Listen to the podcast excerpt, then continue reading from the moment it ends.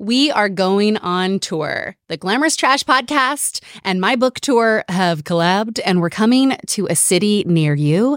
Click the link in the show notes to, to get all of the deets. We're coming to New York City on June 4th. We are kicking off an event with Jon Stewart. No big deal. That's our very first show in New York City. Then we're coming to Washington, D.C., Nashville, Chicago, Santa Fe, Albuquerque, Seattle, Portland, and Los Angeles. So get your tickets now. We are doing three different events because, you know, I'm always doing the most. That's just on brand, right?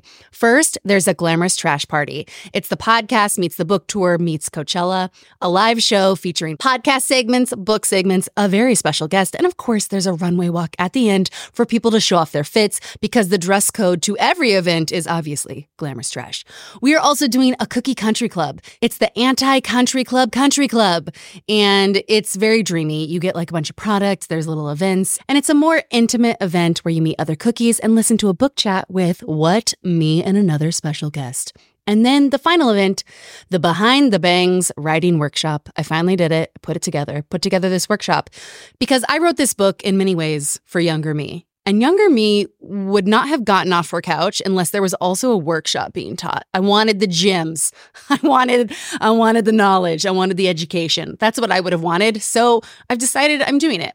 And in the workshop is going to be the six writing gems that took me forever to learn. 15 years. In my 15 year career as a tv writer and author and blah blah blah all the other things i've written there are six things that i always use and all of those are in this workshop. So if you have an interest in writing sign up. All the ticket links are live today. Click the show notes click my instagram. We are coming to a city near you and there's going to be some meet and greets. I'll sign some copies of books. We'll give out more books and i have uh, some pieces of merch that i'm taking on the road and i'm going to give them out at the shows before we dive into this week's episode, I want to give a shout out to some new reviews left on the podcast. Thank you so much for writing us reviews. It helps us so much. It helps this podcast grow and uh, and thrive and live its best life. So if you leave us a review, I'm going to shout you out.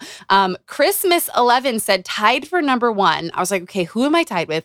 And then she said Karen and Georgia. So um, from my favorite murder, and they're incredible. So what a high compliment.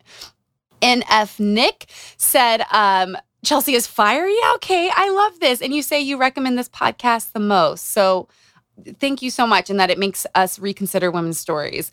Amos Natalie said, always my number one recommendation. Yes, I love that. Um, you said, even when the topics are heavy, there's always a balance of comedy and wit. So thank you so much. Mexicans Art said, me encanta. Um, oh my gosh. Um, she says she's a memoir reader in English and Spanish. So that's super fucking cool. And then uh, uh, new favorite, J Cuss One said that. Um, I I love that. They said they that there's a bunch of book club podcasts, but that they really connected with this one, and that means so much to me. Thank you so so much for these reviews. Leave us a review. I will give you a shout out, and let's dive into the episode. Hey cookies, producer Kate here. You will hear more from me later. Just wanted to give you a heads up. We had a little bit of an audio issue with the guest on this episode. We had to use the backup audio. It's a little glitchy. Apologies. Welcome to Celebrity Book Club. This is a podcast that normally recaps and celebrates the memoirs of female celebrities. And I'm your host, Chelsea Devantez. I am a writer, comedian, and filmmaker, and sometimes I'm in stuff too. And this episode is not a book episode. I mean, there's a book inside this episode, obviously, but this is a weddings episode. Weddings, weddings, weddings. Now, here's the thing the reason I'm doing this episode is because if you follow me on Instagram, where you probably started following me for books, you've noticed that I started talking a lot about weddings. And then I showed Instagram every single wedding dress I tried on for the past year. It snowballed from there. I spiraled on centerpieces with everyone. I did so much wedding stuff, and it was so, so much fun talking about it and discussing it online that now people are like, Are you doing a podcast episode about your wedding? Because you've talked about it so much. And I was like, Yes, I absolutely will. But if you don't follow me on Instagram, you might be like, what's happening? What happened to my book podcast? Well, we have a book episode before this and we have a book episode next week, but tune on out if you don't want to hear about weddings, about my wedding. And we have some really fun stuff. So, first off, you are going to hear me and wedding influencer, my favorite wedding influencer, Caroline Crawford Patterson. We're going to go through Vera Wang's wedding book called On Weddings. And then my producer, Kate, and I are going to discuss some prompts from the cookies that the cookies wrote in. So, Let's dive into our wedding book. We are discussing Vera Wang's book called On Weddings. It's a Bible about weddings. It was written in 2001, and we're diving into it all with a guest I'm so excited about. It is Caroline Crawford Patterson, who is a wedding influencer, viral TikToker, content creator across multiple platforms. In her videos, Caroline helps people put together the perfect wedding wardrobe for any wedding occasion. She's been featured on so many style podcasts and publications.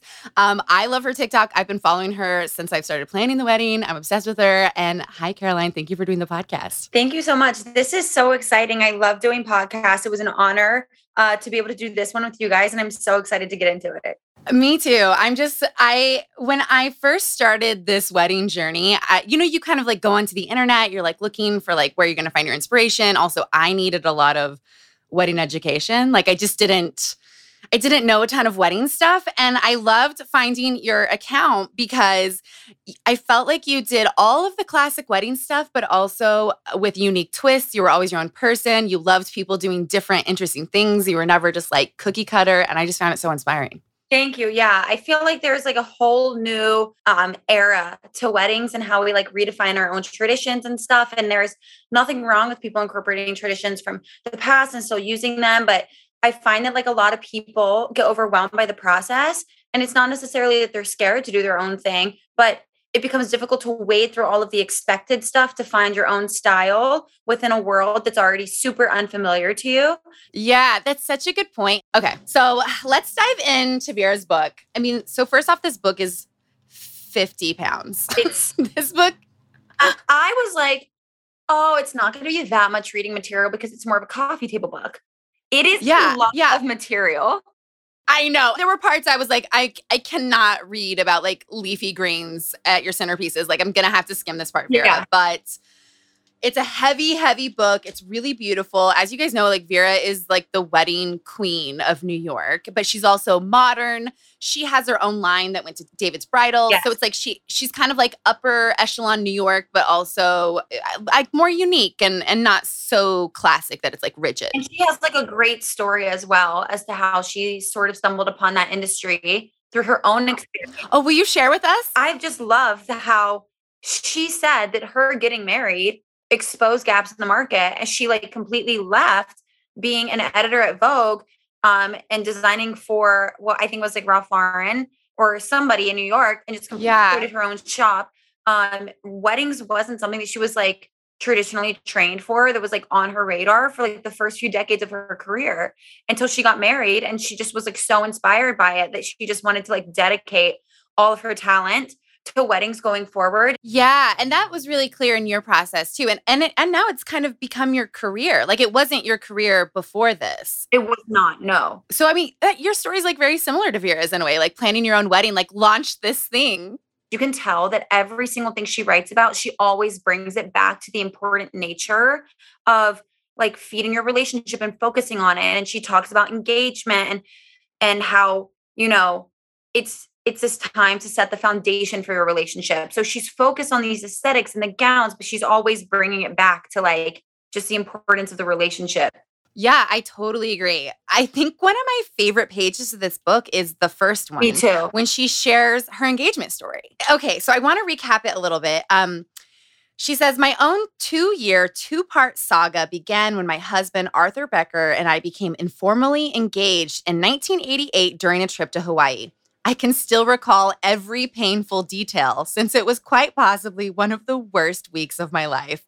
We were having one of those difficult romantic holidays like New Year's Eve when people feel obliged to pretend they're having fun because it's expected. Looking back, I can see that Arthur and I went on vacation with two very different agendas.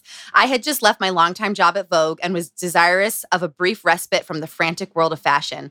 I envisioned long, relaxing moments with intimate lunches and walks. Arthur had his own passion. Unfortunately, it was for golf. Mm-hmm. so, she basically spends this vacation where she wakes up every day and she's like, What are we gonna do? And he's like, I don't know, I have a golf game. He leaves every day. Honestly, there's nothing I love more than somebody that's transparent, though. Like, what a way to Yeah. start a book about weddings to be like, listen to this god awful story. Like, it's Yeah. refreshing. Like, life and it's perfect. so yeah it's I, that felt so like when i read this i was like okay i can trust your advice in this Yeah. book because that i just know so many engagement stories like this Yeah. and like it's just it's just never that perfect picture It's never and then. It's, never that feel underwhelmed. Like, is something yeah like was it supposed to be better? Was I supposed to feel like it was more romantic? okay so to finish her story basically she just reads books they have she's like miserable the whole week Yeah. And then she says, Arthur finally stopped playing golf just long enough to take me to a tiny picturesque town high on the side of a volcano. That's when he blurted out, in spite of how upset we both were, or maybe because of it, Do you want to get married? That was my proposal. No bended knee, no ring, no nothing. Just angry Arthur and furious me on a hill in the middle of nowhere. Even though this was not how I envisioned my proposal would be, I said yes. And disappointed as I was that I had not gotten the proposal of my dreams, I loved him Yeah. Like I have loved wedding planning so much, but it's something that we've you do together Mm-hmm. and I get to bring myself to it. And you don't get to bring yourself to the engagement if you're doing a classic hetero male and female role exactly. engagement. Do you know what I mean? Like and I feel it's kind of odd to not as a woman get to like bring your planning and desires to the engagement because there's all these pressures for them to surprise you, right? Right. That can be a recipe for disaster. I love that she level set going into it. She's like, I'm Yeah. gonna put all this emphasis on these crazy things, but like, like, let me just tell you, like, Yeah. not because life is a movie. Like, yeah. yeah, like read exactly. this book if you enjoy wedding planning and you know, like you care about this this event and you want to take it to the next level read this book you'll find a lot of good information but don't get it twisted because that is not like this is not what it is. give you a perfect life Yeah, that's such a good point. And that is sort of like, I, that's why I love like take the traditions that matter for you, but don't give in to the ones that don't actually create this quote unquote great dream of yours. Okay, so then there's a section on this ceremony music, and she says this at the top. Although music is one of the most expressive parts of a wedding, it is frequently a last consideration. The processional music should be personal to the couple and inspire emotion for the guests. Any music during the ceremony should reinforce the dramatic nature of the proceedings and lend meaning to the service. Yeah. The music for the recessional should also celebrate the couple's joy and happiness. Mhm.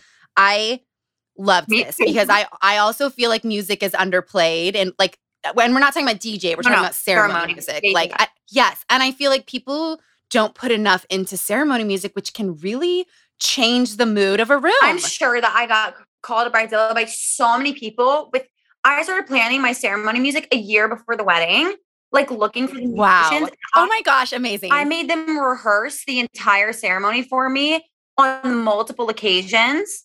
And yes. like, because I, there were certain areas where I was like, play a little lighter. And then when this hits, play louder. And then I would rehearse the way the ceremony was going to go next to the music. So it was like, and then when this person says this, you play a little louder. And then when this person plays this, you play a little softer. And like this bridge needs to be a little bit longer for the people walking down the aisle. Perfect. I'm a theater kid, and I also have made a tech sheet for my rehearsal as if it's a play. I cannot rest unless I have run tech. I know the sound cues.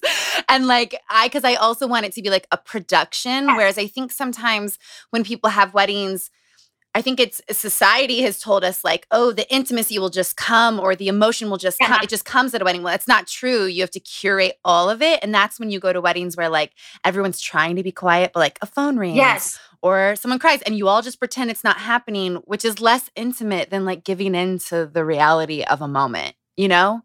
you really uh, do yourself a disservice when you decide to just not care about things that you kind of want to care about. There's no shame in really, really caring and like Yeah. treat it like a checklist. Like it is a production, it needs to be cohesive, which Vera also talks about in her book. She continuously says, like, everything has to work together. And that's something that I always say as well. And I can tell you are someone who really cares. And I'm also like, a- another word for it is like, I'm a try hard and like it's showing up in the wedding. Yeah. Yeah. Okay. I'm not embarrassed by Not- it. oh, me either. I think it's a great quality. um, okay, so then she has um, a section on photography and film. So she says, Some ideas to keep in mind. For a large wedding, two photographers can be better than one. If budget is not a concern, it may be a necessary extravagance to have one photographer for the conventional wedding portraits and another for the more interpretive shots. Yeah. Um, and then she also said make a precise list of each moment to be recorded and who should be included in the picture. If the photographers know what is expected of them in advance, chances are they will be infinitely more effective, mm-hmm. which I love. So she's saying make a shot list. Oh. I the shot list is the thing that gets forgotten the most because people don't understand how hard it is to do, and then they wait until the last minute, and then they don't have a lot of time the week of the wedding, and then they just feel like whatever. That is the number one regret for people Yeah. when that doesn't happen. I did not just make a shot list. I made multiple, and then I wrote my photographer an essay on family dynamics and the flow. Oh my gosh. Wait, can you give us some examples of shots you requested and like details that you gave the photographer? So we did not do a first look, but I did. We also didn't do a cocktail hour, and I was really adamant Mm. on figuring it out. And I realized that the answer to that question is it lies with the photography. First of all, the second photographer is incredibly important. So hire somebody that has an assistant. Like you don't need to book two separate Mm. photographers. Somebody needs to come on site with an assistant. But an example of a shot list like that for me is I was like, I made a list of family members who the f- formal portrait that I got with them, it was okay if it was just me rather than just John and h- him Mm. as well. And all of those shots happened before the wedding. And then those people were still instructed to come to the lawn post wedding for one large family photo. So we were in both of the beautiful. family photos, but like great aunts and great uncles, like they don't need a formal photo with like you two. They want a formal photo with you. That can all happen before the wedding. Yeah, I I think that's such great advice. And I'll a little tie-in because this is Celebrity Memoir Book Club. Um, so I loved Gabrielle Union's memoir. On her Instagram, I got this wedding tip that I ended up twisting into my own. She gave a tip that, again, if budget was not an option, Yeah. to put on your gown and hair and makeup a day, a week, whenever before the wedding, Yeah. and do all your solo shots Yeah, you're by yourself on that day. Yeah, Yeah, so that it's- portraits. And an, another tip is if budget is an issue, um, a lot of photographers include those in their fee. So look Oh, that's great. Understand the the package. Like when you're looking at a photographer, put emphasis on the package because a lot of them do include that. I hired a photographer for the rehearsal dinner to do all our stand stand and pose portraits with family members and I'm making everyone get dressed to the nines. I love that. and so on the wedding we're only doing candids because I realized I actually don't like looking at people standing in lines. Just that's just my taste. Yeah. And so, but I know my mom's, uh, you know, my mom, his mom. I know family members will want him. So I was like, "We'll get him at the rehearsal dinner." Yeah, that's how I was. Yeah. too. And then at the wedding, all candids, no stand and pose, like capture the moment. And that felt right. Okay. Now we're to the gown, which I'm very excited about. If you follow me on Instagram, they will know I tried on, I can't even count, but I maybe tried on 120 dresses. I went nuts, Caroline. I know. It was insane. Oh my goodness. Um, so I'm really excited to discuss this with you because I also know your wedding gown journey from Instagram. But what I loved is that um she listed out these types, like a type of bride that kind of goes, yeah, okay. So I'm gonna list them out and I want to hear if you found who you were. Um, so there's the traditionalist, um, there's the modernist, the sensualist, the individualist, the romanticist, the minimalist, the exhibitionist, and um, that's it. Did you know which one you were? I think I was like a mix between the individualist, the exhibitionist, and a little bit of the traditionalist, like in for wedding dress shopping. What were you? I am definitely I'm a very weird combination. I am definitely the exhibitionist. Um I'm going to if it works out, I'm going to I'm going to do four dresses. Um Oh, but again, it ha- they're in play. I don't know if it's going to happen, but I think it's going maybe. Um and the other thing that really surprised me is that I'm also a minimalist. yeah. In that I found myself liking really clean fabrics Mhm. Like and i ended up towards my last wedding appointments i would go in and say like i love a classic dress with an insane twist so i don't want insanity top to bottom but i do want some insanity Mhm. yeah yeah so okay how many dresses did you try on did you buy your first dress I did, but I love that. um, I don't think it was the very first one I tried on. It was the one I wanted to try on first, though. I don't know. It didn't get a, like people were not crazy about it at first, and that's sort of why I was like the exhibitionalist, where I'm like something has to be so different, like not Yes. the gown, but the traditionalist part of it as well for me took me by surprise because I was like, I want to look back at something that never went um off trend and the traditionalist for a gown is like when you transcend fashion and you're focused on style and then i tried on probably like 20 other dresses and i just wouldn't couldn't stop dreaming about the first one Yeah, it was gorgeous. My favorite, favorite wedding dress try on moment was so, first off, the first stores I went to often had dresses that didn't even go on my body because they do these really small samples. I'm really curvy. So, my first wedding dress experience was like dresses that like stopped at my hips and it was all they had because I didn't do my research and like went to this like fairy lady place. Anyways, and all my friends were there and they were like, Are you to try anything else on? I was like, There's like nothing else in this store. And like, I, I, thankfully like I found that very funny. But my favorite favorite dress try on experience is when I found this company that um had like designer samples marked down and they send them to you. So I got four of them sent to me and you pay you do have to pay like a fee to have them sent to you, but it's a smaller fee. And I had ordered a dress online from like such a questionable site. Like questionable red flag site, but I was like I'm doing it. I just need this dress. And my friend Bridget like just made like wine and cheese plates and like a bunch of my friends came over and I just tried on dresses in her living room of like the one cent and it was like one of the best yeah experiences ever and um we said yes to that online red flag dress. Like it's gorgeous. very like that stuff Um, works out like again curate curate like that moment for yourself like it is out there Yeah. you deserve it and it's you've got to put in a little work to either curate it for yourself or go find it it's it might not be where you expected it like kleinfeld but like everyone deserves to have that moment and it's worth putting in the effort to to like build yourself To get it. Totally. And I do want to let people know not only did I not cry, I never came close to crying. And I still had the best time of my life ever. Why would I cry at the sight of myself in a dress? I just can't. I'm a firm believer that you are your shopping self on like steroids, basically, when you're wedding dress shopping. Like Yeah. whatever type Yeah. of shopper you are, whatever the most enhanced version of that could possibly be, that's how you're gonna shop for your gown. I'm not an emotional shopper. I am a like type Same. A. Like I'm stone cold, like going through everything. I have to think through everything. I have to play out every scenario in my head. I'm not gonna cry. I'm too busy for that. Same, same. And it's like, I, I'm just like you. I'm like, I'm here Yeah. to get shit done. And I had a fun, great time. Uh, there was no part that I needed to cry, ever thought I needed to, whatever felt like crying. And like, I know that if I cry on my wedding day, it'll just, it's going to come from different things because that's, Yeah. a dress isn't the type of thing that makes me cry. okay, but I'm not, I didn't cry.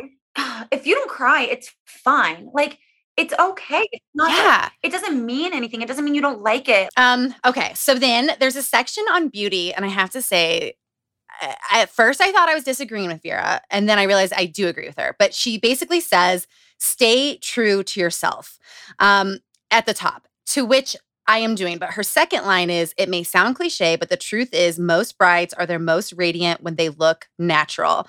And I disagree. I don't like Glossier makeup. I don't like this like bare. I love makeup. Like make my like beat Yeah. my face. And so I Yeah. have had the hardest time. And I'm curious your experience, but I. I mean, I live in LA. This is like a makeup artist capital. And I had a hard time finding the right makeup artist because no one could get past the word bride in my appointment. So I would be like, glam, like full, like make me up. I want lashes to the stars. And they would still be like, oh, but it's your wedding day. And they would hold back. And I had to work so hard to find the makeup artist who like truly got me. And when I walked into her studio, she had RuPaul's Drag Race playing on in the background. And I said, This is my makeup artist. I know it. My best look was for my engagement party, and I hired just a regular makeup artist and didn't tell them that it was my engagement party. Yeah. Until they were already doing my makeup. Like I just said, this is the look I want. And then they, you know, Yes. executed. And then he was like, when he found out he was it was my engagement party, he was like, wait, are you sure that you want this look? He was already doing it. yeah. And I'm like, Yes. yes. and that's why I didn't tell you what it yeah. was it really messes with people's heads, including your own head, to put bridal or wedding before something. But again, like why I loved following you is like you always seem to take your inspiration from like art and um like actual things out in the world versus like just the wedding categories that have been pre-set for us. Um okay, so now we're at the end of the book. Caroline, thank you so much for coming on. So we end every podcast with something called the book Bookdale test, which Okay. because this wasn't a classic memoir, I'm going to change the first question, but I'll keep the other two questions the same. Okay, so Perfect. first question new to this book is would you recommend reading this book if you are someone who's planning a wedding? Like is it does it still hold up? It was written in 2001. Yes, it does still hold up. There are very few things that don't apply anymore, if really at all. And even if you take one piece of information from this book, it's worth having it. I think it was incredibly helpful. I love that. Um, I also think yes, kind of the thing you said of like get educated. Like I realized how uneducated I was on weddings, and I turned to say yes to the dress and four weddings on TLC, which I think is the best show of all Yeah. time. But I think reading this book was would have been a way better education. Yeah. um, okay, second question: Was it entertaining to read? Yes. It what even as someone who has already gone through the process, I found so much joy hearing Vera Wang say things that I did in my wedding. Even though like I didn't love that. first, and I just felt so proud of myself. I'm gonna say as a skim and as a picture book, extremely entertaining. Like I loved going through. When I had to stop down in some of the paragraphs, then I would give it a hard no. I, but I, that's just my personality. I was like, okay, I can't, I can't read about linens anymore, Vera. But I do appreciate it. Okay, last question. It's a little weird because it's not a memoir, but this is our question. Did reading this book elevate your life in some way? Um, yes, it did. It made me feel more confident in my own skills because I, I thought I love that. Thoughts. So yeah, I feel I feel better about myself today. Uh, I'm gonna say yes too because I truly, and again, like people saw me do this on Instagram. I was posting centerpiece ideas for like weeks and losing my mind. I was making fun of all of it too. But um, this book set me free. and I love that. I'm excited to see how that turns out. Oh my gosh, I'm so excited too. Hopefully, good. Um, okay, tell everyone where they can follow you, find you, support you, get inspo from you. So I do the most wedding um, content on TikTok, and you can find me at Caroline J Crawford. And I also do a good deal on Instagram at Caroline Crawford Patterson. Yeah, and I've loved following you, and thank you so much for coming on. I appreciate it so much, and um, I just feel inspired from today. Thank you so much. I had the best time. Okay, that was super fun. And now my producer, Kate, and I are going to discuss some prompts from the cookies that the cookies wrote in. Kate, our producer, you've heard from her a little bit, but now you're going to hear from her a lot. Kate just got married maybe like seven days ago, and I'm getting married in seven days. And so I feel like this is the perfect producer to podcast talker episode. Kate's going to give me all her wisdom. And hopefully, if you're planning a wedding and if you want an out of the box wedding planning episode, the second half of this episode is going to be for you because Kate and I, dare I say, we're both a little unconventional in different ways. So it's going to be super, super fun. And now I'm going to talk to our producer, the woman who keeps us running, keeps us going, who listens to me talk way too much. It is our producer, Kate Downey. Hi, Kate. Hi. Um, I already edited like three episodes today, so I've heard tough. your voice so much all day. That's rough. That's rough. I don't even want to think about that. Um, um, okay, so Kate, we are in such a fun position because when we met, I was in a whirlwind being like, I'm leaving the network. Can you come produce? Uh, my manager, Jordan, knew you. She's like, you have to meet Kate. And then on our one Zoom that wasn't about a podcast, which was the interview, you were like, I'm getting married this year. Um, and so it's been a Yeah. super special time where like we've both been planning weddings and doing this podcast. So how do you Yeah, we we bonded over our impending weddings and our needy quarantine dogs. That's Pepper is just the neediest, sweetest little baby. Um, so tell me, how do you feel post wedding now that it's over? In this moment in life, like where are you at? so like joyful, you know, like uh, my heart is so full, but also like so tired. Well, I have not Yeah. Uh, gotten married, and I'm so tired. And well, you're also working nine jobs. I am so- working nine jobs. I will say that is something we also have in common, which is that you and I, I remember Kate said something to me and I was like, ooh, we're a match. She goes, I love a sprint. we want to put an episode out in, tw- in 24 hours. And she said, she just kept saying, I love a sprint. And I was like, I love a sprint.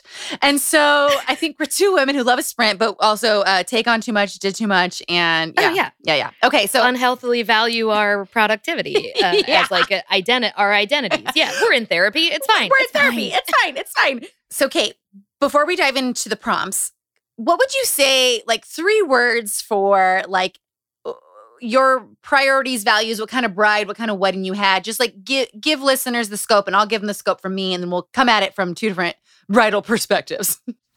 Someone gave me very good advice like before I even got engaged, which was like choose three things to care about and then don't care about anything else. Okay, great. Like, okay, great. um, and so and Matt, my fiance, my husband's name is Matt. Wow. and uh, that's still really weird to say that. Yeah. Um, and so we like talked about it and figured it out, and basically it was community Mm. that it was really important to us to get people from all the different places that we know people in the same room together and to give them as many opportunities as possible to get to know each other Aw. and speeches were Yes. word people he's a writer we really um were invested in the words that were going to be said in that space with all those people and party we just wanted to throw a really good party okay, that's great. i had a existential crisis when for me the hardest part was picking the venue like a year ago um because picking the venue picks a lot of stuff Yeah, for you yeah. like that's huge and so uh, matt ended up just like finding a great venue that was super chill and we loved the vibe and that informed so many of the choices and i was just so relieved to be like great it's a it's a forest glen whimsy party like i can do that get my spreadsheets out I love that. Okay, cool. So, you know, we were not given that advice of like three things, but I really like it. I'm going to say for us um creating a a bank of romantic energy to always be able to tap back into was something I was really thinking about this year. I think that was important for me too because, uh, and if you know, uh, if you follow me on Instagram, you know I feel this way. A lot of this uh, felt very stupid to me. I was like, this is the me too dumbest, most worst industry ever. But by whenever I was like, but you know what? Like, I really want to create something to treasure. And then it helped me uh, really enjoy things and enjoy them my way, including like the bachelorette party. Like I, I've I've been to a lot of bad ones, and so it, it was something I was like, oh god, oh bachelorette. And then when I thought about it, I was like, no, I want to treasure like uh, this time in my life when all these women came together with me to celebrate this moment. And then what do I want from this? So that helped a lot, and that's kind of like what I want to do with the wedding too. Is like, how do we create like a bunch of stuff to treasure? Yeah, it's like carte blanche. Mhm. You for one one time in your life, you get an opportunity to just be like, "Here's what I want to do. Go with me on it." Sibling fights are unavoidable, but what if every fight you had was under a microscope on a global scale? That's the reality for brothers Prince William and Prince Harry. They were each other's closest friends and allies since the death of their mother. But that all began to crack as they married and took wildly different approaches to their royal duties. Wondery's podcast Disintel is hosted by comedians Sydney Battle and Matt Belisai. Each episode unpacks one of pop culture's most iconic celebrity feuds, and they recently took a deeper look into the real reason William versus Harry started. It's actually much bigger than these two brothers, stretching back into the history of the British monarchy. Did their feud start with the royal family's mistreatment of Meghan Markle, or was it something that started much earlier? Follow Disintel on the Wondery app or wherever you get your podcasts. I started this podcast because I have been obsessed with memoirs my entire life. And I can't believe it, but I got to write my own, and it comes out on June 4th, and you can order it right now. The book, you know, I was asked to describe it, and I said, it is an absolutely harrowing, traumatic memoir, but funny.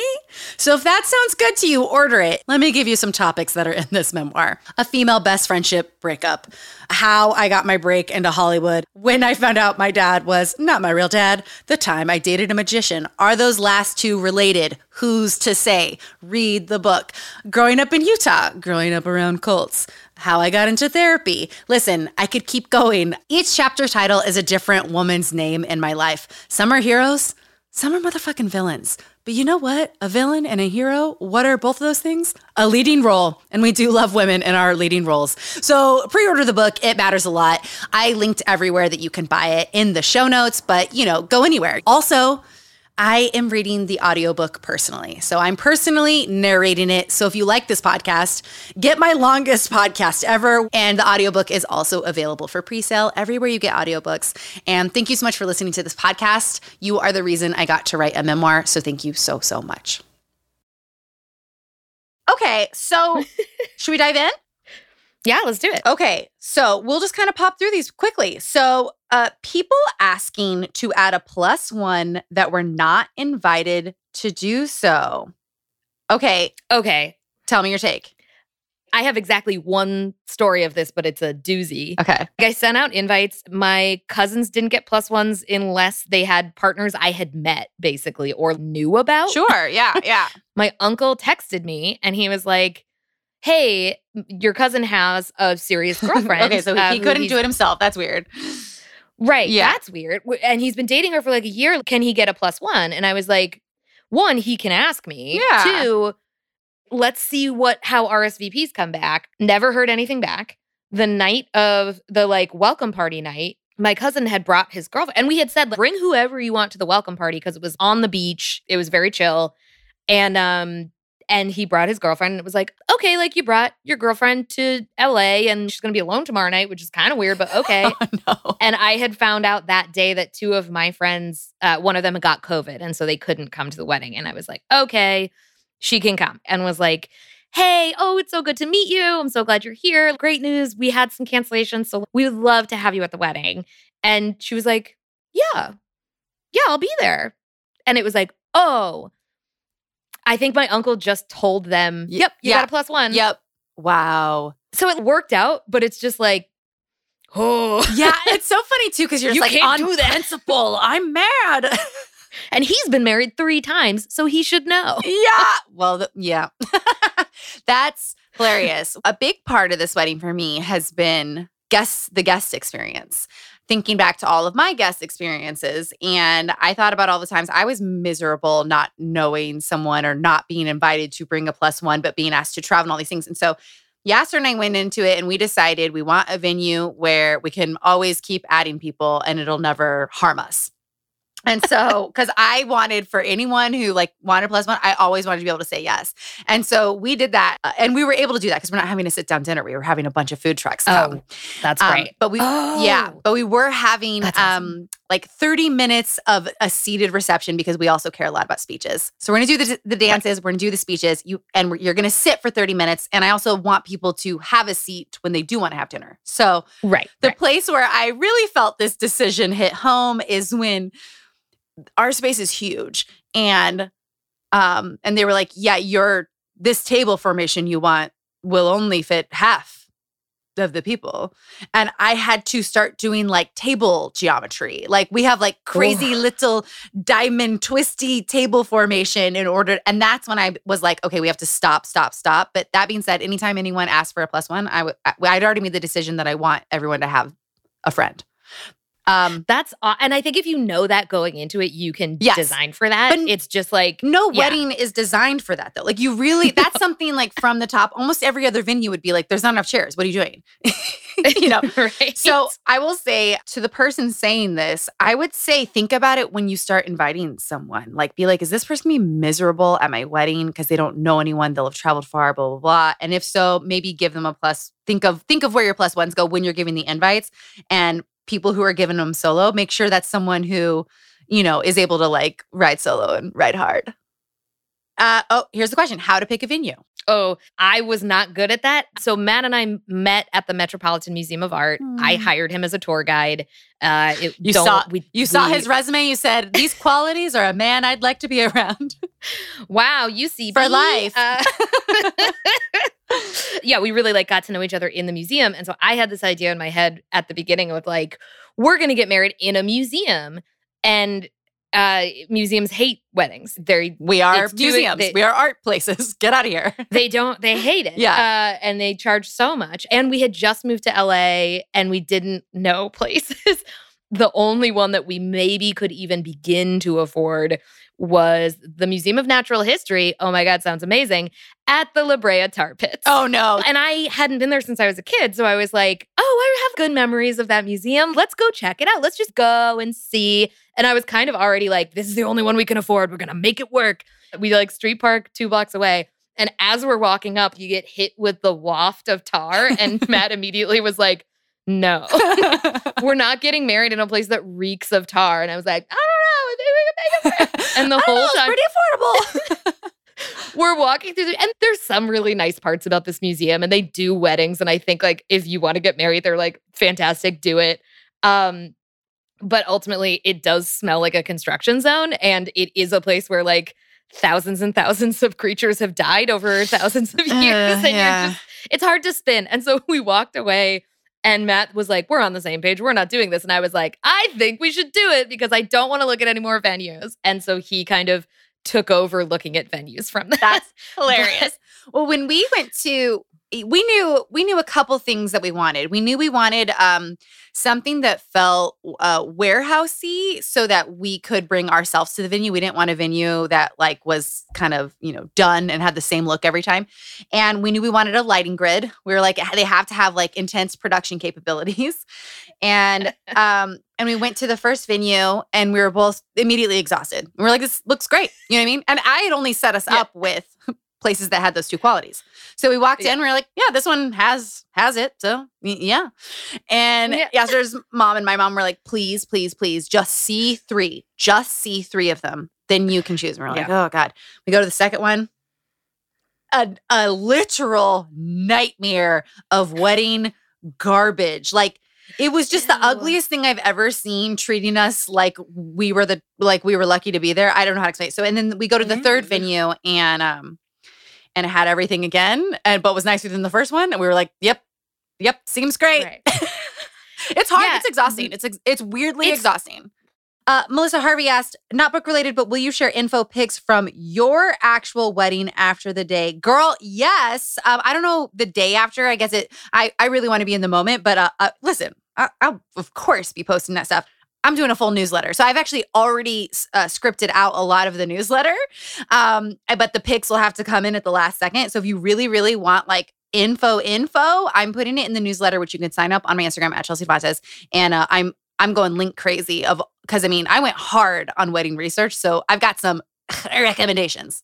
Okay, Kelsey, not grammar. Oh my God, great. That's Kelsey. That's my friend Kelsey. Oh my God, okay. She just got married. She just got married in August. Kelsey, what up, girl? Okay, she said how awful making seating charts is. So let me ask you: Did you hate making your seating chart? Yes. Everyone told me it was going to be terrible. And I was like, whatever. Uh, I'm sure it's not that hard. And it is. It's just a logistical thing. You have to have all of the RSVPs in before you can even start on a seating chart. It, it's all eh, it's it's just very shifty. And the, and anytime somebody cancels anytime anything shifts you're like oh now i gotta like rearrange four different tables because if this person's not coming then i have to sit somebody else there. But there's only two singles in you know and every time you think you're done it's like no you're not done.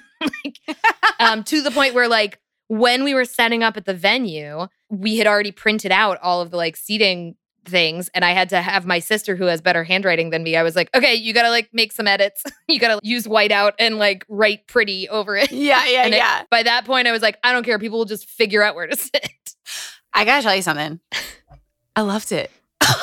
you really Yeah. oh my god And to to to can the people point that hire I'm you like, for this to the point that I'm like af- afraid of this. Like I'm afraid that the, I'm like, what? Why is this? What the answer? But to that give, kind of yeah, to recap a little on the Instagram. So first off, I I went out on Instagram and I was like, I ain't doing a seating chart. No fucking way. Y'all can find a seat. Again, we're not having a sit down dinner, so th- this is different for us. I was like, but yeah, you know, just find your seat for the reception and then you know live your life. And uh, so the cookies write in horror stories of weddings they went to that didn't have seating charts, fully convincing me like, oh, okay, okay, okay, okay, I take it back. I'm having a seating chart. Again, big shout out to talking a lot on Instagram where like I would get great advice like that. So, but I was so anti it because I was like, this is gonna be hell. Yasser was like, I'll take, I'll, I'm, I'm doing the seating chart. I was like, great, that's awesome. Well, you know, flash forward, Yasser's movie sells, they go into production. Yasser uh, literally wrapped shooting on his film, um, you know, seven days before we get married. So Mhm. Yeah. I kind I was just sort of like, I'm not letting you do this seating chart. Like for you, like that's just one, you now you're gonna be late on it, and I'll be really stressed out because I'm type A. And uh, and two, like you shouldn't have this in your brain. Like go make a beautiful movie. I'll do the seating chart. So I had a Right. I have whiteboards in my office for like, you know, writing TV episodes. And so um my amazing assistant Jake drew out the tables uh, on in the white on the whiteboard, and then we printed out like all the names from the Excel sheet RSVP list, and we put it up with little sticky tacky. And then I felt like a god. I was I just took in I just took in all the names. I was like Tom, I was like Tom Cruise in that what's that movie? No, it's not Total Recall. It's Minority Report? Minority Report. You know where your hands just go up and you're like zhoosh, zhoosh, zhoosh. and you know and and it keeps changing. I'm like, "Oh, I know where that goes." Like I, I- to the point where like I feel like the only I feel like the only possible outcome is that all our guests are going to be like, that was the worst seating chart I've ever had because it felt, I was like, this is the part of me that is like a, a, a, a film director. Just like, you know, where all the pieces Yeah, are in yeah. shards, you start Honestly, pushing them together. it's so smart to do it visually and like tactilely because we did it uh just like on a spreadsheet Oh, that- and then yeah, I don't think I could. Okay. Um, okay. Uh, uh, Nicholas Standish, I might be saying that wrong. It's all one word on Instagram. Uh, said mother of the bride dresses. Again, I am, I, I'm against the norm. I want everyone to look unreal, incredible, insane. Our dress code is try and outdo us.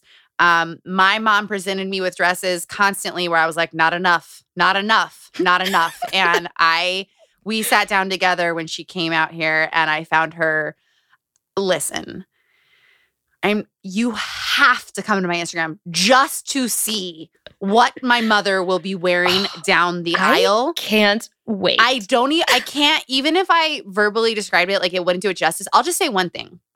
It's glamorous, it's unreal, it's huge, and there's camo print involved. okay.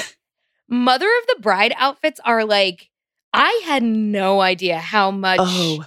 Storied history of drama, Stuff. pain, and and grudges for a lifetime. Nerdvana too. Uh, I love these names. Says, "What was your favorite part of planning? I loved watching your journey, especially the dresses. Oh my gosh, um, so nice. My favorite part of planning? Um, I really loved all of it because it was an escape, and I think especially when I was on Instagram um, making fun of stuff, people would be like, "Why are you having a wedding if you're like making fun of centerpieces?" And it's like, "Oh, because I actually find this enjoy. I find roasting this Right, experience very right. enjoyable." um, but and so maybe it Yeah. hid how much fun I was having. Um, I, I mean, I fucking loved choosing the dress, and I will also say my favorite part of planning was, and maybe you feel this way too, Kate. Where like if you're putting a show together, you're producing a film, or you're kind of making something, you really just like. It's just like, oh, who am I? What is this about? Like, and, and you just kind of like really get to discover yourself, and then, uh, and then Yeah. make it into a visual. And that's how I felt about like us as a couple. Like, I just found out so many things about us, like as a couple, as we went, including things that we always knew we wanted to do, and like getting to do those things that we came into it with. Like, I'm talking like our very first week of dating. Like, we made some jokes about like what we would do if we ever got married, and oh my god. I know, I know, we're a lot, uh, but we we joked that if we ever got married, we would get married in giant gold headdresses, and to the point that the first gift I ever gave Yasser was this like cartoony Halloween like gold headdress, and I sent it as a joke gift. And now Right. that we're getting married and we're being so extra and so over the top, I'm like, oh my god, we really did it! Like we didn't even know we were gonna get married, and like yeah, we're as close as you can to be getting married in You gold called it, headdresses. Like we're doing it. What was your favorite part?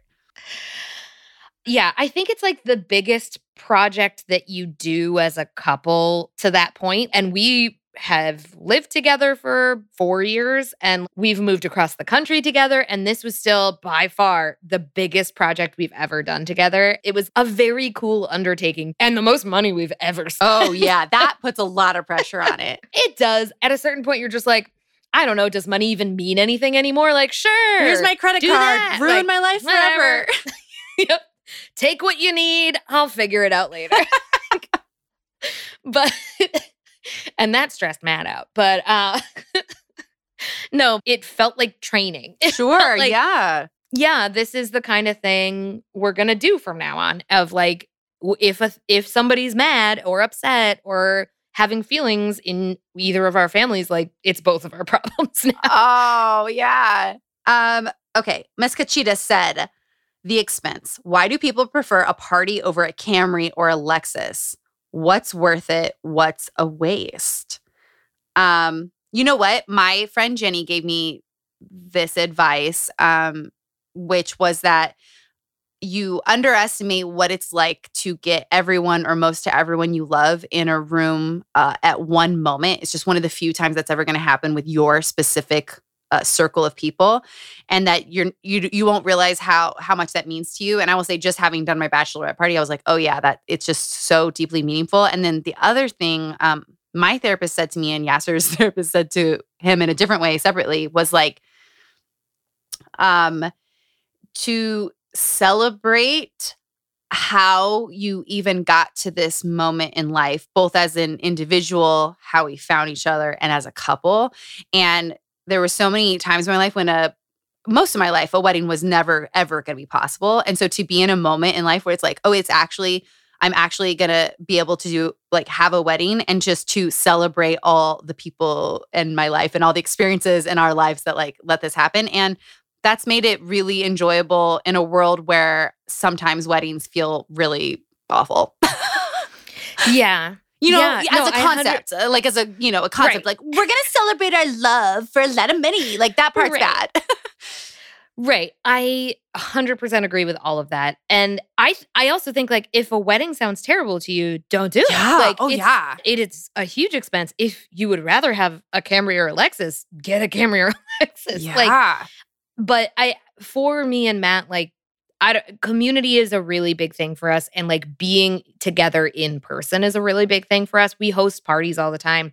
And I mean like even back I don't know, when I was in high school, I went to three different high schools and did community theater. My 16th birthday party was like the one time I got all of my friends in the same place together and I was like this is the best yeah.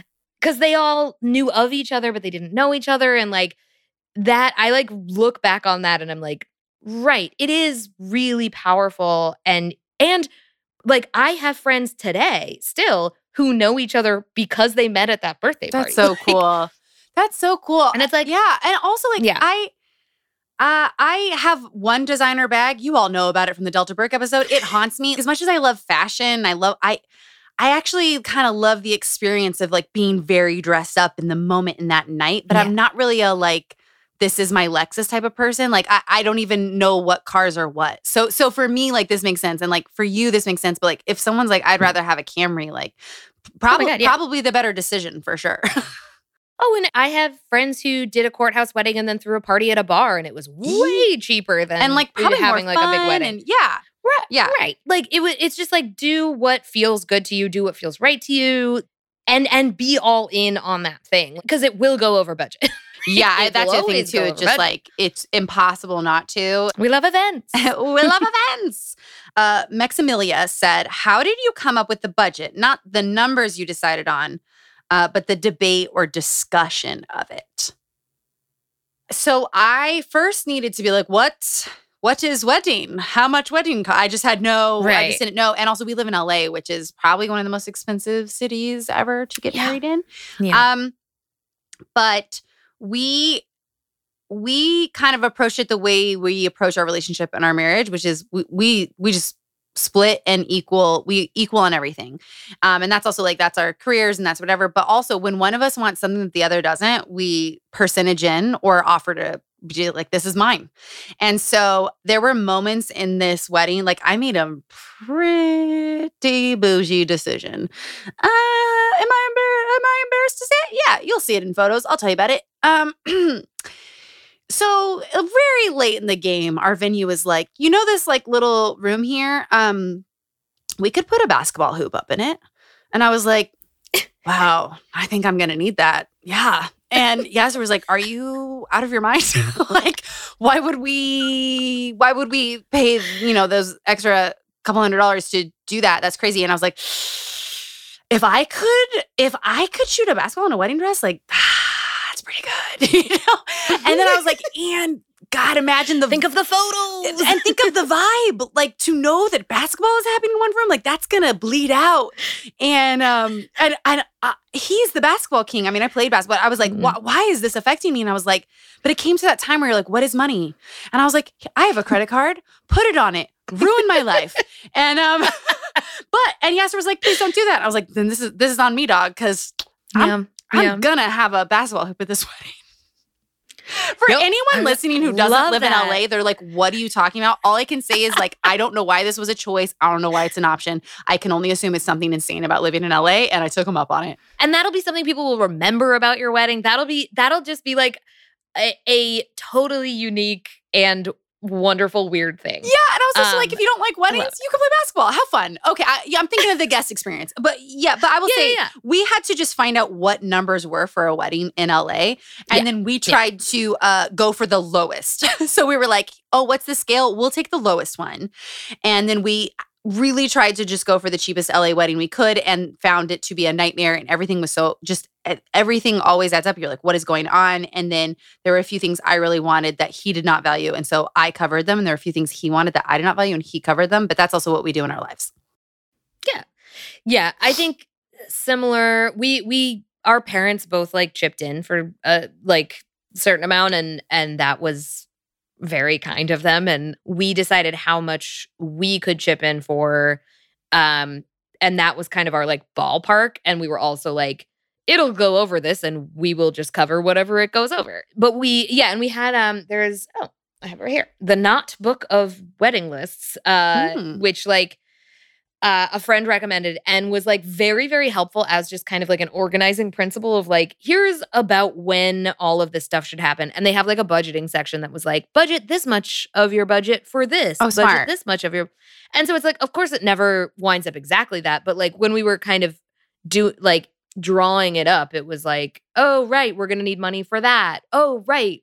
You need money for gratuity. I forgot. Like, oh, right. And, and so it just like, it helps you not go so over Yeah, yeah. where you you don't forget entire categories of things. Um that is that is a big one. Well, no, and here's the other thing. So the other part of the question that I'm realizing is like the debate and discussion of it. I I think the key thing I'll say is like use it one as pra- uh, practicing grounds for marriage. Like money is like the number one cause of all divorces. So like however, Yeah. you know, the way to approach this conversation is like how do you want to approach financial decisions in your marriage? And like we had already figured that out in our relationship. we Matt and I actually did couples therapy, did like premarital couples therapy. I love therapy. that. I was looking for a course like that just because I'd always heard about it, and Yeah. like I could only find it through the Catholic Church and like online books, and then I gave up. it's it's basically only a tradition in religious institutions where like if you're going to get married in a Catholic church, they like Make you go to make you this do training. counseling Yeah. beforehand and it's like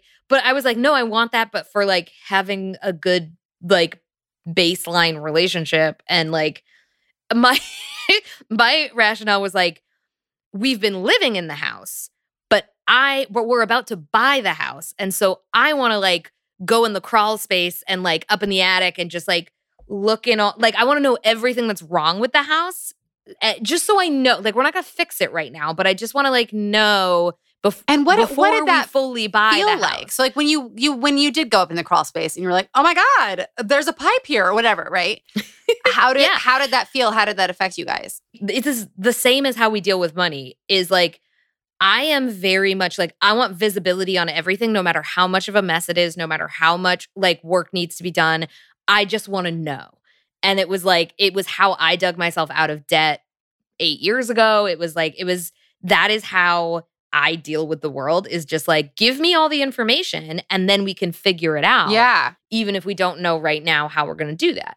And I want to know if it's bad, I want to know how bad it is. Matt is kind of the opposite, where he's like, it's going to be okay, but I don't want to know how bad it is. If I know how bad it is, it's going to stress me out. Yeah. And so I just want to like, and especially with money, he's like, money comes in, money go, and he's a writer. You know, it's very, it's, it's sort of like much more fluid, even though I'm a freelancer too. But he's just sort of like, it'll it'll work out i'll just sort of like go moment to moment and it works for him he's never been in debt he paid off all his student debt like it works for him in a way that it like doesn't work for anybody else and so i get that and so but like this therapy was me like dragging him along on the thing that I wanted to do, where it was just like, we're going to look at everything. But it ended up me realizing, like, oh, I do that. And him being like, oh, I do have to look at it. ended up with us meeting in the middle. That's so really nice. great. But it was hard. It was really hard, honestly. And our therapist was very, very good. Like, she did all the hard stuff earlier on. So as we got closer to the wedding, like things got easier and more celebratory and kind of like, hey, this is stuff you're really good at. Like, I love that so so much. Um, wow. but there were like, there was a lot of crying like two months before the wedding in therapy. And it was hard. It was really hard. But I'm so glad we did that. And it like kind of built this really solid foundation before we got, Got married. Yeah. At That's all, so which was really nice. great. Um, okay. uh, what is Yasser in charge of for the wedding? Now, here's the thing Yasser has taken a bunch of responsibilities in our relationship uh, that I don't have anything to do with because I love the wedding. So he's doing a bunch of other relationship stuff for us. And yet, he created our aesthetic. He um he chose a lot of stuff. He chose uh, a lot of the music. He chose a lot of the visuals. Um and and we've made a ton of decisions together where like I bring it to him and I'm like blah blah blah blah blah. Although I will say this, Kate, we came to a head and I said, first song to start the dance party. Now, I won't say it just in case, in case, but I went to a wedding where like the first song that started their dance party, I was like, oh no. And it was clearly the DJ's choice. It was not their choice, but I was like, this is Right. tough. So I was like, I'm choosing the first motherfucking song of the night. It's important. I was like, Mariah Carey's Fantasy. And Yasser was like, Mariah Carey Dream Lover. And I was like, it's fantasy. He's like, I think it's Dream Lover. And I was like, "N- no, like, um, and then I was like, the ODB remix, like, and he's like, okay, we'll do that. But then I played it for the room. I played it for the, the writer's room that I work with. And I was like, all right, you guys, which one makes you dance more? And they were like, fantasy. I was like, Yasser. I think this is the one moment where like I just got to pull rank. As, Yeah, as the yeah. bride on her special day. Um, I was like, I think it's gotta be fantasy. You gotta. I I also love the. I don't know where I heard this, but I I love the idea that in relationships the uh the person who cares more about the thing wins. Oh my gosh! Oh my gosh! Have you heard this? Um, Yasser actually taught me this. He got it from a friend of his. Um, and we used it for our wedding. Oh my god! Oh my god! Okay, I have a fun little story. What? Sorry, I don't know why this excited me so much, but I do think this is a really good thing to even use. Like, like Kate, we could use it in like our podcast relationship, right? Where you go, we're disagreeing. You know, you're disagreeing about something, and you go, okay, pause. On the count of three, on a scale of one to ten, you're just going to say how much this means to you on this on the scale, and then you say Oh, your numbers, that. and it immediately puts into perspective either okay, we both care a lot about this, we, we got to keep going in the fight, or or you what happened with me and Yasser is Yasser was like, no florals. I don't I don't want I don't want like floral centerpieces. I don't want florals at the like I'll have a bridal bouquet, but he was like, no flowers places. I don't I just I don't like that. That's not that's not the aesthetic I think we should do. At some point I started to waffle and I was like, wow, should we just have fucking flowers? Uh, It was when I was having a hard time picking centerpieces. And I was like, uh, yeah, just Mhm. fucking flowers, whatever. So I was Right. like, I don't know, should we have flowers? And, you know, we start to go back and forth. And we're like, okay, on the count of three, how much you care about this, right? Yasser being no flowers, me being maybe we should just have some flowers. I was like, count one, two, three. And I go, three. And he goes, 10. And I was like, you're a 10 for no florals? You got it. Absolutely. And I was like, yeah, okay, no fucking florals. Are you kidding me? I feel like, man. I mean, this system really depends on like you not like both of you not being 10. Super competitive. But, but also, if we were both 10 10, for we would just keep going. Right, but like the, the reason it stops the fight, it's not like whoever cares more wins. It's more like, oh, I actually don't care enough to be pursuing this since this matters so much to you. That's a much better way of saying Yeah. it. And I love that system. I love a system. Yeah, right. I love a system too. I'm like, oh, next time we're like, oh, this, this. We just we just throw our numbers. Okay. Um, Yeah. what will Yasser be wearing? Um, Yasser will be wearing a lavender custom suit that has these really cool inscriptions that mean a lot to us. This um necklace he had made that's like very special to us, and a what gold wrestling belt with custom photos of us on it. Uh, it's a wrestling belt Oh my god. is honestly it's like a pageant shawl. Like it's not a belt belt if you don't follow wrestling. It's like a just like a metal man pageant shawl. and he's wearing that. That's awesome. Oh my god, I'm I'm so excited. And you know what? Uh, we go back and forth, but I think he's going to uh his sibling is a barber and they are going to maybe shave his head in between uh ceremony and reception and then um, oh my god. our videographer was like do you want to do a first look i was like fuck no and then we said but this thing will be happening he's like why don't you do a first look with Yasser's head and i was like yeah absolutely we're gonna do that um okay okay okay um let me just find one last question uh Angie Christine said, I want so much content about centerpieces sucking Kate. Okay. On Instagram, I will say I came to this from the Vera Wang book, which we just covered, which is centerpieces creates the vibe of the weddings. What did you do for centerpieces? After seeing your journey with centerpieces, I'm so glad that this happened really organically for me. Um, so originally when we booked this venue, I was like, this venue is awesome, but I'm still kind of bummed that we couldn't get married in a museum. And I want to find a way to like bring the museum to us. And I was like, we're in LA, there's all these prop houses. What if we just rented a bunch of like fake plaster, like Greek and Roman statues Aw. to be in the meadow with us? And we could put like flower crowns on them and we can put like dumb shit on them and it'll be like quirky and and That's so great. dumb. And but it'll still be like museumy. And Matt from the beginning Matt was like it's gonna be insane to pull off. Are we gonna rent a prop truck? Are we gonna rent PAs like what are we Yeah. how are we doing that? How are we pulling that off? And I was like I don't know. And so finally I admitted okay we're not gonna do that. That is too much. Uh but what I did was I found a bunch of statue vases on Amazon and and they're just David head statues. Yeah, and, like, yeah. I did some like abstract ones and some, you know, and I just like got a ton of them. So those were our centerpieces. I actually think they were too small. I think not many people noticed them. That's were, like, always what happens. small. yeah, yeah. but I was so proud of like I got to bring the museum in in like a doable small way and I solved the centerpiece crisis. oh, I love that so much. Um, yeah. okay. Well, listen, you guys. Um, I went through a lot. Um, first off, shout out to the Plum Dahlia, who I met from this podcast. Um, is a cookie, DM'd me. We became such close friends that she's doing my personal florals for the wedding, which is a bouquet and several elaborate headpieces. Um, but when it came to centerpieces, uh, no flowers. Out of 10, no flowers. Um, oh, I went through a lot. Let me just try and give some headlines. Uh, it was always, we always had um, used books always from the beginning. And we have little library cards on top that say, um, before we met in person, we sent each other books. Ah, so cute. Um, which we did. And then we, uh, like I said, everyone could bring anyone. And so little tiny books in the middle of big, long, crazy tables. Uh, uh, what it was like, oh, this will not work. And I had to add. I went to hell and back. I finally decided I'll just have ugly tables. That's actually I actually just genuinely don't care. I'll just have ugly tables. That is when a couple answers came to me. Um, Lego. So this is a joke. Literally, I was making fun of centerpieces. I was like, "How about I put a bunch of fucking Legos on the table and you make your own?" And then someone was like, "You know, Legos makes uh, roses," and I said, "Excuse me." And so I went and got um, a little package of either roses, tulips, or sunflowers, and they're still in the box. So it's like the the Lego picture of roses.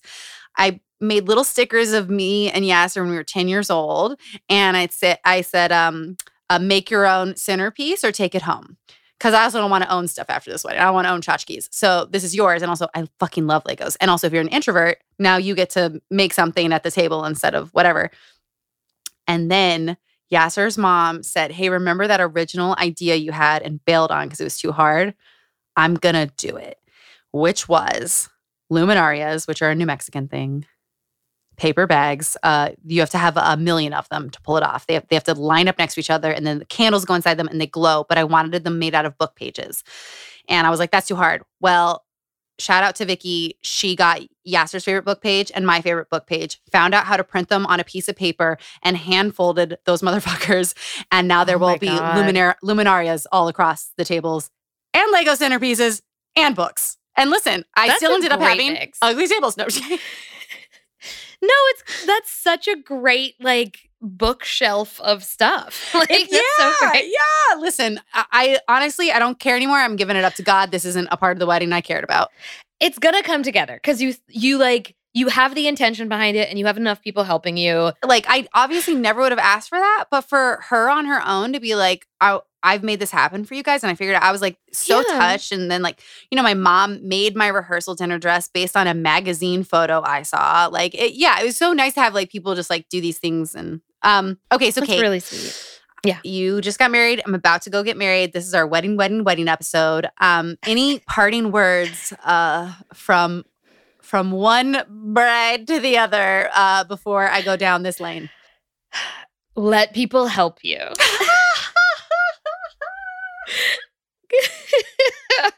you and you won't have a choice. Like you think you have everything lined up. You I have lists, organized I have everything. spreadsheets. metic- yep. You're gonna get there and you, you literally buy like also I you're getting your hair done, you're getting your makeup done. There will be hours that you need to be sitting in a chair and stuff is going to be happening all over the venue and you just have to trust other people to do it. Yeah, Kate, listen, And, I had them get me ready like at, tech. I said I'm attending tech. You can do my hair and makeup. I know. I know. I know. And you'll uh, you'll multitask and you'll be running the whole room, but like still Let and people help. I mean to okay. the point, let people help, let people get you water. Let people let people take care of you, give people jobs. Um I don't know. I was so blown away. My bridesmaids and I mean, my braids my bridesmaids Matt says they formed a union. Like they came together and they were just like, what needs to get done? Fucking great.